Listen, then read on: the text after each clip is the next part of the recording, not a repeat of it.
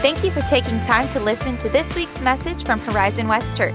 You can find even more content, including video archives of this and other past messages at horizonwestchurch.com. And if you're in the Horizon West area, be sure to visit us sometime soon. Now enjoy this podcast from Horizon West Church.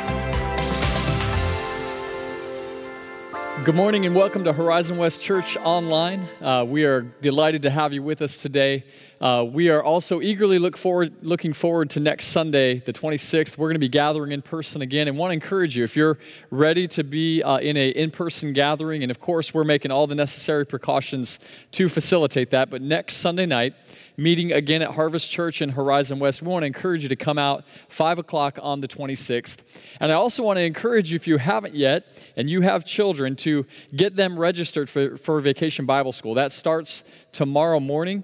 Um, you can go to the horizonwestchurch.com website and get the information for that. Uh, but we'd love to see your kids participate with VBS online this week. I know my kids are excited, and I hope yours are as well. When I was in high school, um, I was kind of a class clown type, um, if you can believe that. And um, I was at a friend's house. We were having a youth group party. And without asking permission from my friend's parents, I saw some beef jerky on the counter. And I thought, man, I'm just going to like stuff my face with beef jerky. Maybe I'll get a laugh. Maybe it'll taste good, whatever it is. And so I pounded that beef jerky in my mouth, and it was terrible. What I didn't realize was that it was not beef jerky, but rather dog food. Now, because my friends were good friends, two of them followed me in eating the dog food, knowing that it was dog food. But here's what I realized in that moment not everything that looks a certain way or looks to be a certain thing, in fact, is.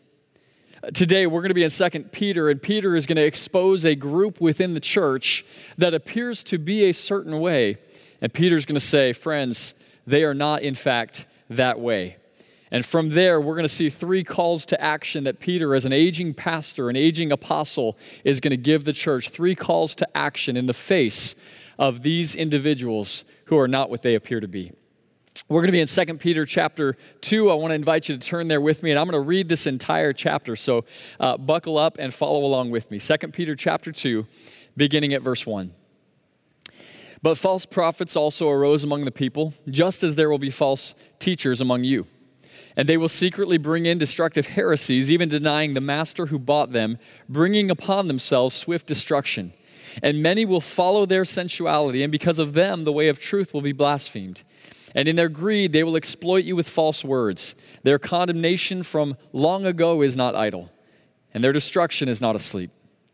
For if God did not spare angels when they sinned, but cast them into hell and committed them to chains of gloomy darkness to be kept until judgment, if he did not spare the ancient world, but preserved Noah, a herald of righteousness, with seven others, when he brought a flood upon the world of the ungodly, if by turning the cities of Sodom and Gomorrah to ashes, he condemned them to extinction, making them an example of what is going to happen to the ungodly, and if he rescued righteous Lot, greatly distressed by the sensual conduct of the wicked, for as that righteous man lived among them day after day, he was tormenting his righteous soul over their lawless deeds that he saw and heard. Then the Lord knows how to rescue the godly from trials and to keep the unrighteous under punishment until the day of judgment, and especially those who indulge in the lust of defiling passion and despise authority bold and willful, they do not tremble as they blaspheme the glorious ones. Whereas angels, though greater and uh, mightier in power, do not pronounce a blasphemous judgment against them before the Lord. But these, like irrational animals, creatures of instinct, born to be caught and destroyed, blaspheming about matters of which they are ignorant, and they will also be destroyed in their destruction. Suffering wrong is the wage for their wrongdoing they count it pleasure to revel in the daytime. They are blots and blemishes, reveling in, reveling in their deceptions while they feast with you. They have eyes full of adultery, insatiable for sin. They entice unsteady souls. They have hearts trained in greed, accursed children. Forsaking the right way, they have gone astray. They have followed the way of Balaam the son of Beor, who loved gain from wrongdoing, but was rebuked for his own sin. A speechless donkey spoke with human voice and restrained the prophet's madness. Verse 17 These are waterless springs and mist driven by a storm. For them, the gloom of utter darkness has been reserved. For speaking loud boasts of folly, they entice by sensual passions of the flesh those who are barely escaping from those who live in error.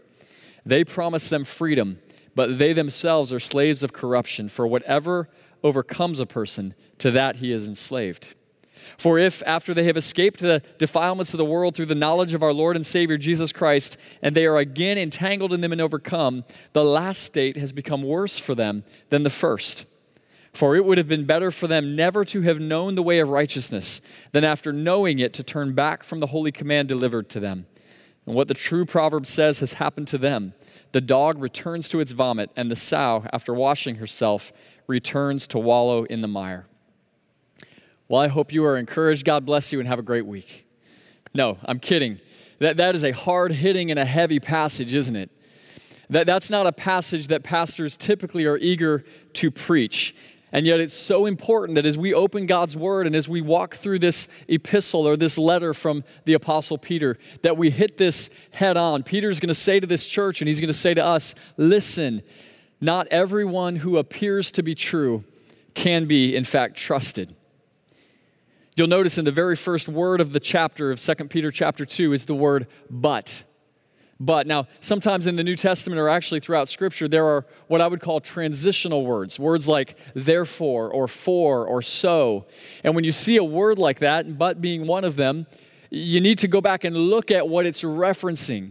This is a contrast word. Peter's saying, but here's something else. What is Peter contrasting? He's contrasting the last thing he was just talking about in chapter 1. Last week, uh, last point of the message from chapter 1, our message, the message of the gospel is true. And Peter is going to say, but there's another side. Now, of course, Peter wasn't putting chapter breaks when he's writing this. This is just a letter. So, this is a continuation of thought. Peter's saying, just as our message is true, but also you need to know this other fact. When I was younger, my dad was a police officer when I was uh, actually very young. And I'll never forget him telling me when I got a little bit older about going through police academy and the training. And, and, and, as a police officer, he was trained in discerning counterfeits. And what my dad told me that stuck with me, he said, What we did not do at the police academy was evaluate and examine all the different counterfeit bills that exist in the world. There's different ones published and put out almost daily people trying to rip off the real thing, trying to scam people using counterfeit bills. My dad said what they train you in the police academy to do is to study and know the real thing so well that when you see a counterfeit, you know it. And Peter's saying to the church, just as there were counterfeits in the Old Testament, the Old Covenant, counterfeits, people who claimed to be prophets of God, but were prophesying false narratives, things that were not from God. And Peter says, so too in the New Testament church, and even in the 21st century church, there will be people trying to counterfeit the real thing. And Peter's going to bring us back to anchoring in what is true and what is real. This is the first call to action that Peter is going to give us. The first call to action is that we practice discernment. Matthew chapter 10, verse 16, Jesus left the disciples with a very important word. This is what he said Behold, I am sending you out as sheep in the midst of wolves, so be as wise as serpents and as innocent as doves. Jesus is telling the apostles there are going to be people among you. These, he's going to call them wolves, counterfeits, people that are going to try to destroy you, try to destroy your faith. So even as you live innocently, even as you live lives of integrity, keep your guard up and be wise. Do not be caught off guard by these false teachers. Uh, if you've ever gambled, and yes, you can confess that. I'm a pastor. You can confess that to me. Or maybe you've played Mafia. Some of you remember the game that, that we used to play, and uh, I'll, I'll, use that illustration. That might work a little bit better. But in Mafia, this is a game where everybody claims to be a certain role, like a sheriff or a doctor or a citizen, and, and, and you're trying to weed out the bad guys and have the, the good guys win. And, and this game was really popular probably 15 or 20 years ago. And, and one of the things when you're playing this game is you've got to try to discern from just facial expressions or things that are said, man, who's the good guys and, and who's the bad guys? And I started noticing that some people had certain tells things that tipped off the fact that they were not who they said that they were. I want to give you a couple of tells that false prophets or false teachers have, and Peter's going to point them out in just those first three verses. The first tell of a false teacher is this denial of the lordship of Jesus. Peter says these are folks who deny the master who bought them.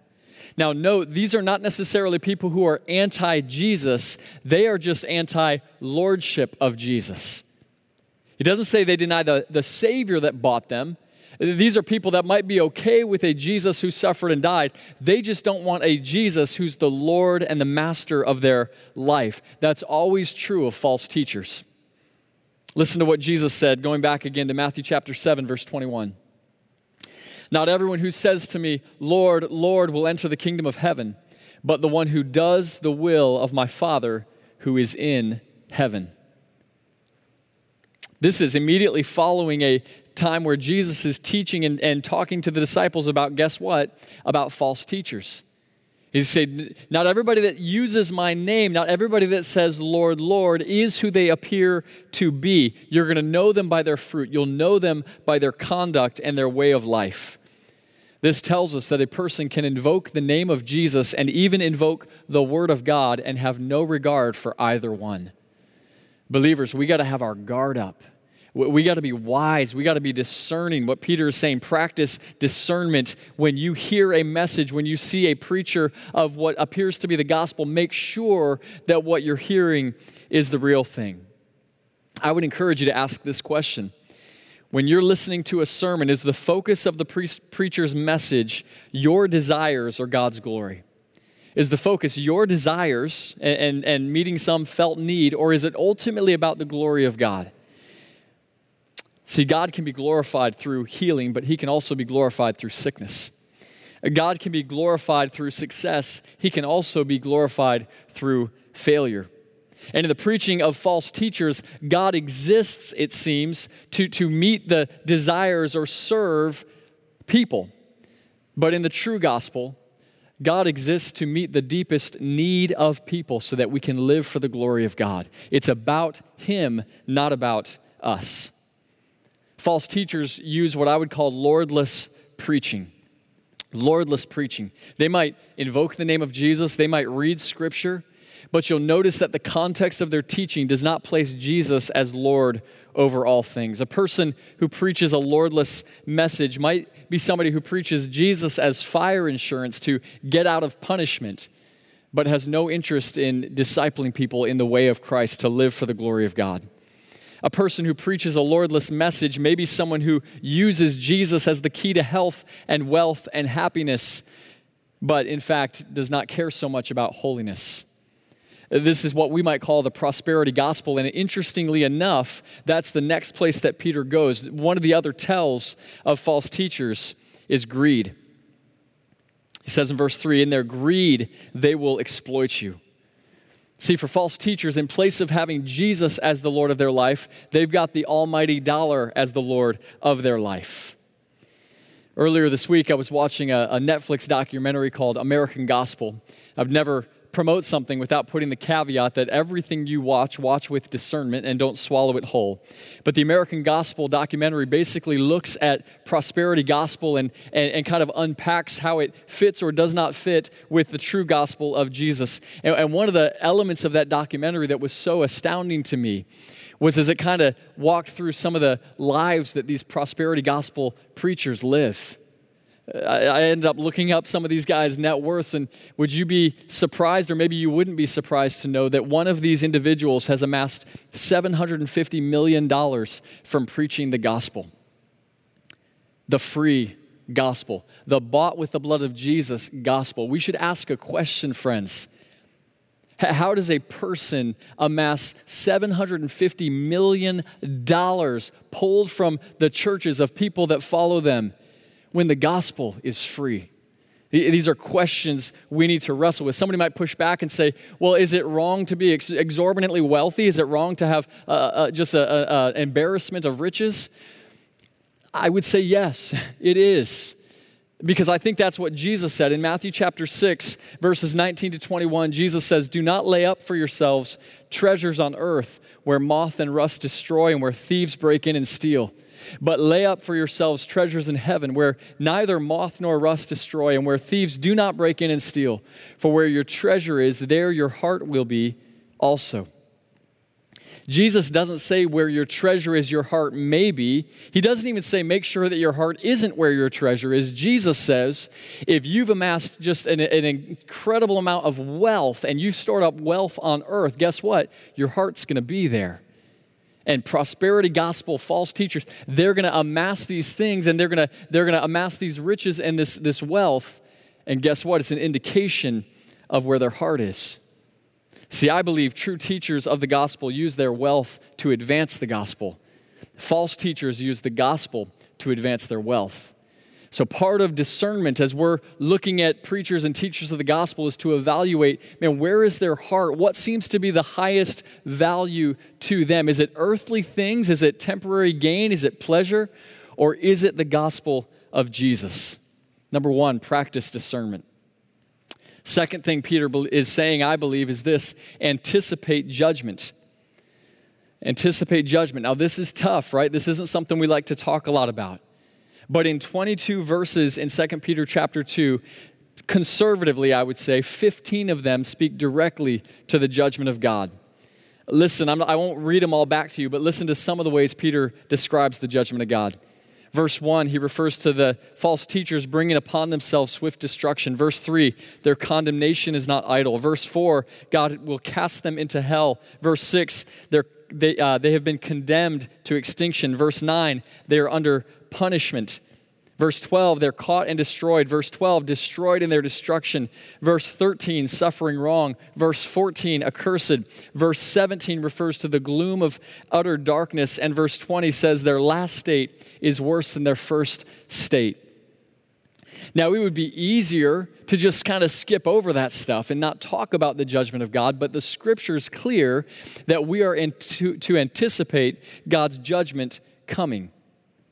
Now, in 2 Peter, what, what Peter is doing, he's addressing a particular group of people that, that he's calling false teachers. These are people who intentionally lead others away from the truth and away from Jesus. But we know from reading the Old and New Testament, from understanding God's Word, that, that every person will be judged. Every person will stand before the Lord. That's why the Spirit inspired Paul in Romans 3.23 to write, All have sinned and fallen short of the glory of God. And again in 623, the wages of sin, the penalty of sin, is death. Uh, the way I might illustrate for, for this for you is uh, if I wanted to get to where you are, because you're not where I am right now, it would be impossible for me to do that. I, I can't reach out. I, even if I were to walk straight up to the camera that's recording this message and I, I would just be hitting a camera, I would not be getting to you. But take the illustration further. Imagine that I'm blindfold, blindfolded and imagine that my legs are broken. And by the way, I don't know where you are. And somebody says, Hey, you've got to get to, I'm not going to be able to get to where you are. I don't know how to. I don't have the capacity to. There's no possible way for me to reach you from here. Friends, this is what the scripture teaches us about the condition of man. There is no way for us to restore ourselves to God. We cannot do it on our own. See, I think what happens is that we have a bit of a misunderstanding of the Bible. Some of you have been conditioned or, or, or, explicitly taught to believe that the Old Testament is about God's judgment and the New Testament is about God's mercy. The truth is, the entire Bible, Old Testament and New Testament, is about the judgment and mercy of God. So let me pause for just a second and address a question that I would, again, rather not address, but we need to address it. It's the issue of hell. This is, without question, I believe, the hardest doctrine in the Christian faith. On Monday of this week, I was uh, prayer walking in my neighborhood. Just uh, it's one big loop, it's a one mile circle, and so I just was praying as I was walking past houses, and kind of out of nowhere, it just occurred to me this thought of these people in the home, these homes. I don't know their names, I don't know who they are, I don't even know if they're there right now. But these people who live in these homes, where are they headed when they die? Like, do they have a relationship with God? Is their eternal destination heaven or is it hell?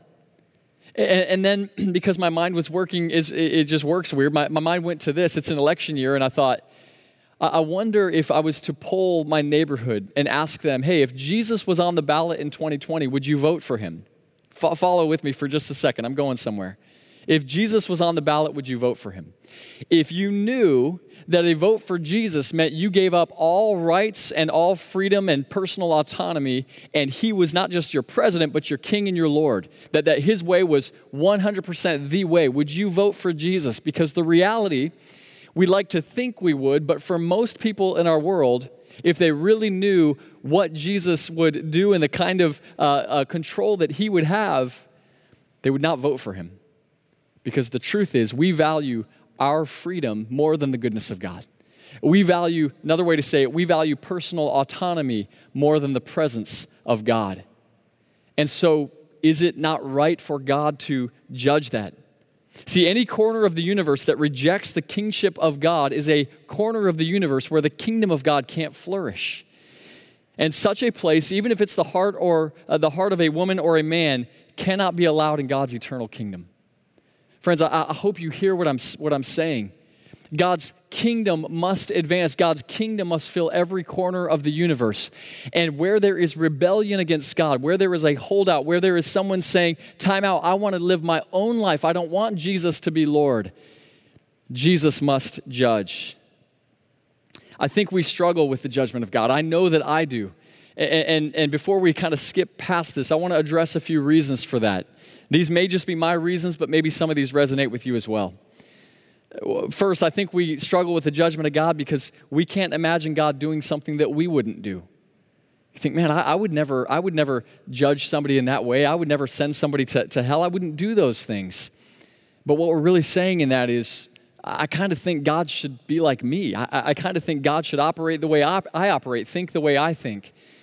And the scripture is clear God's ways are higher than our ways, His thoughts are higher than our thoughts. The truth is, God cares far more about human flourishing than we do, than I do. And because of that, He must judge sin.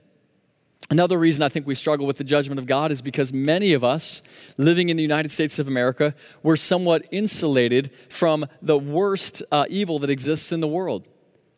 Uh, we, we haven't lived through ISIS killings. We haven't lived through the Holocaust. We haven't lived through genocide.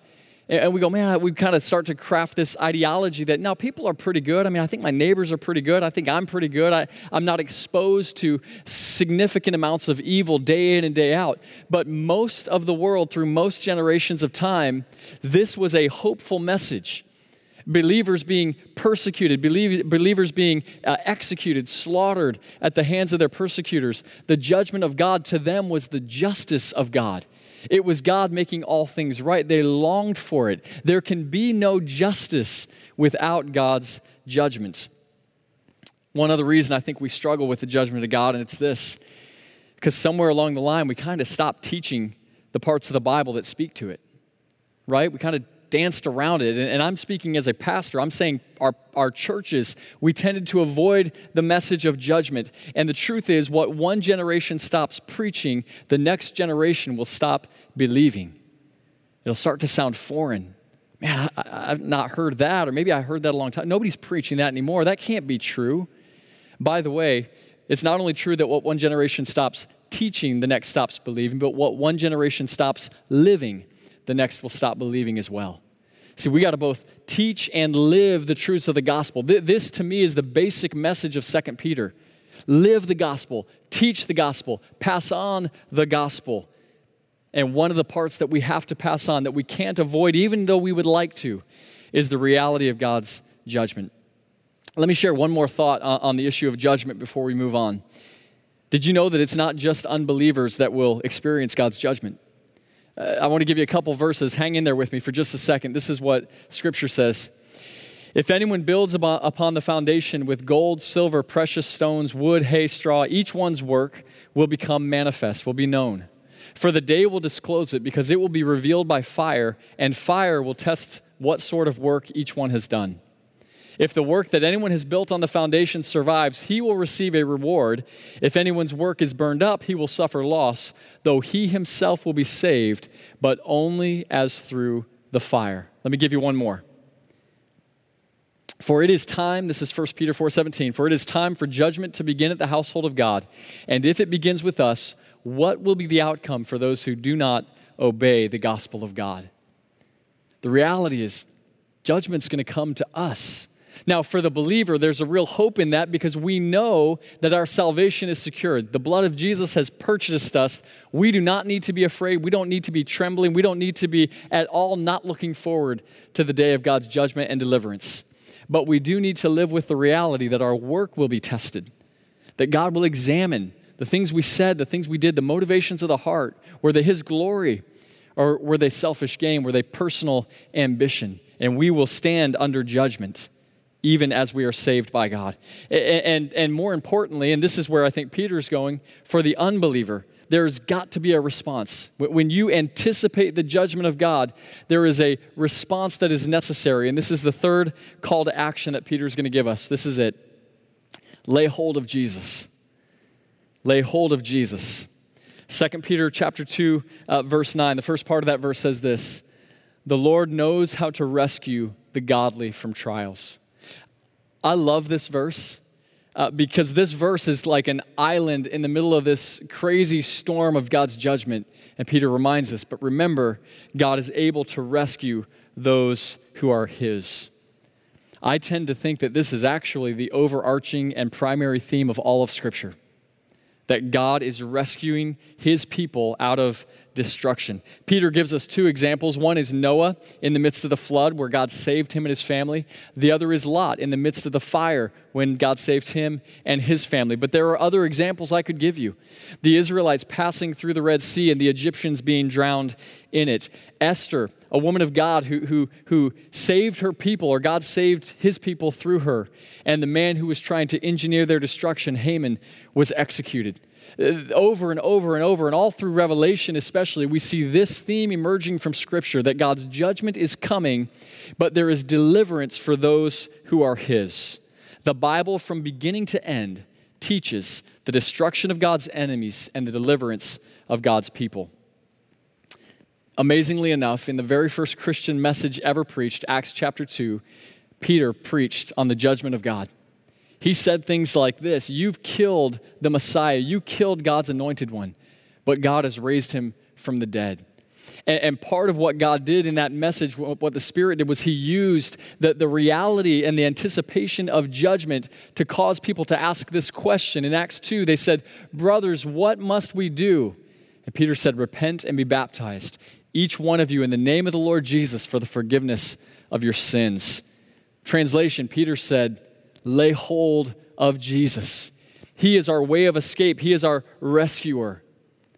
I said earlier that the Old Testament and New Testament together as God's Word both deal with the judgment and mercy of God. The big difference between those two covenants is Jesus. Is Jesus. In the New Testament, we learn that simply by laying hold of Jesus, we will be saved.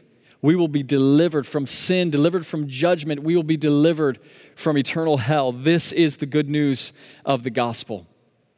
I want to share one more passage of scripture with you that speaks to this point Romans 5, verses 6 through 11. For while we were still weak at the right time, Christ died for the ungodly. For one will scarcely die for a righteous person, though perhaps for a good person one would dare even to die. But God shows his love for us in that while we were still sinners, Christ died for us. And since therefore we have now been justified by his blood, much more shall we be saved by him from the wrath of God. For if while we were enemies we were reconciled to God by the death of his Son, much more now that we are reconciled shall we be saved by his life and praise God for that. In Jesus, you who were once an enemy of God and destined for destruction have become a child of God, destined for deliverance and eternal life and eternal peace. That's the good news. That is the gospel message. I said earlier that if I tried to reach you through that screen, you know I couldn't do that. And especially if I was blindfolded and, and you know, legs broken, there'd be no way for me to get to you. And, and I want to revisit that because the truth is that is our scenario spiritually, and yet Jesus came to us. Jesus crossed the distance. He knew where to find us. He took us in our broken state, died on our behalf, was raised to life on the third day, and can make us right with God by faith. I just want to encourage you if you've not yet made that proclamation of faith, if you've not placed your trust in Jesus as Lord and Savior of your life, I would plead with you to do that today. Last week, I was on the phone with one of our church members, and uh, there was a sudden situation. He texted me, said, I have a family member uh, who's down to her last minutes. I need your help. She doesn't know Jesus. And, and I called this brother and I said, you know, kind of try to figure out the situation. Is she conscious? Can she understand anything? How much time does she have? The truth was, she was really moments away from passing into eternity. And I said to this friend, this member of our church, I said, Tell her everyone who calls on the name of the Lord will be saved. And the name of the Lord is Jesus. Tell her to call on Jesus. See, because in that moment, there wasn't time for a Bible study or a theological uh, un- unwrapping of all the things of Scripture, but, but you could say, hey, lay hold of Jesus. He is your way of salvation. He's your way of escape. He's your way to be made right with God. Just like the thief on the cross, who in his dying breath said, Jesus, remember me when you come in your kingdom. And Jesus said, This very day you'll be with me. Friend, if you've not yet turned your life over to the Lordship of Jesus, this is the day to do that very thing, to lay hold of Jesus. In just a moment, we're going to sing a song called Build My Life. And the song basically says, I'm going to build my life on the foundation of God's love and of who God is. And, and I would encourage you, maybe use that time to actually lay that foundation. If you've not yet put your trust in Jesus, use this time as we sing to say, Lord, I want to know you. I surrender my sin. I surrender myself to the Lordship of Jesus. Would you save me? Would you make me right with God? And if you'll pray that prayer, God will answer that prayer and you will be saved. For the rest of us, practice discernment, anticipate judgment, and we will continue to lay hold of Jesus. Would you pray with me? Father, thank you for your word because uh, these are your words, not mine. God, this is your message and not mine. And Lord, even though there's something in me that wants to resist that or, or, or not have to, to preach such a hard message, God, it is yet a very good and exciting message. It's exciting because though there's judgment, there is salvation.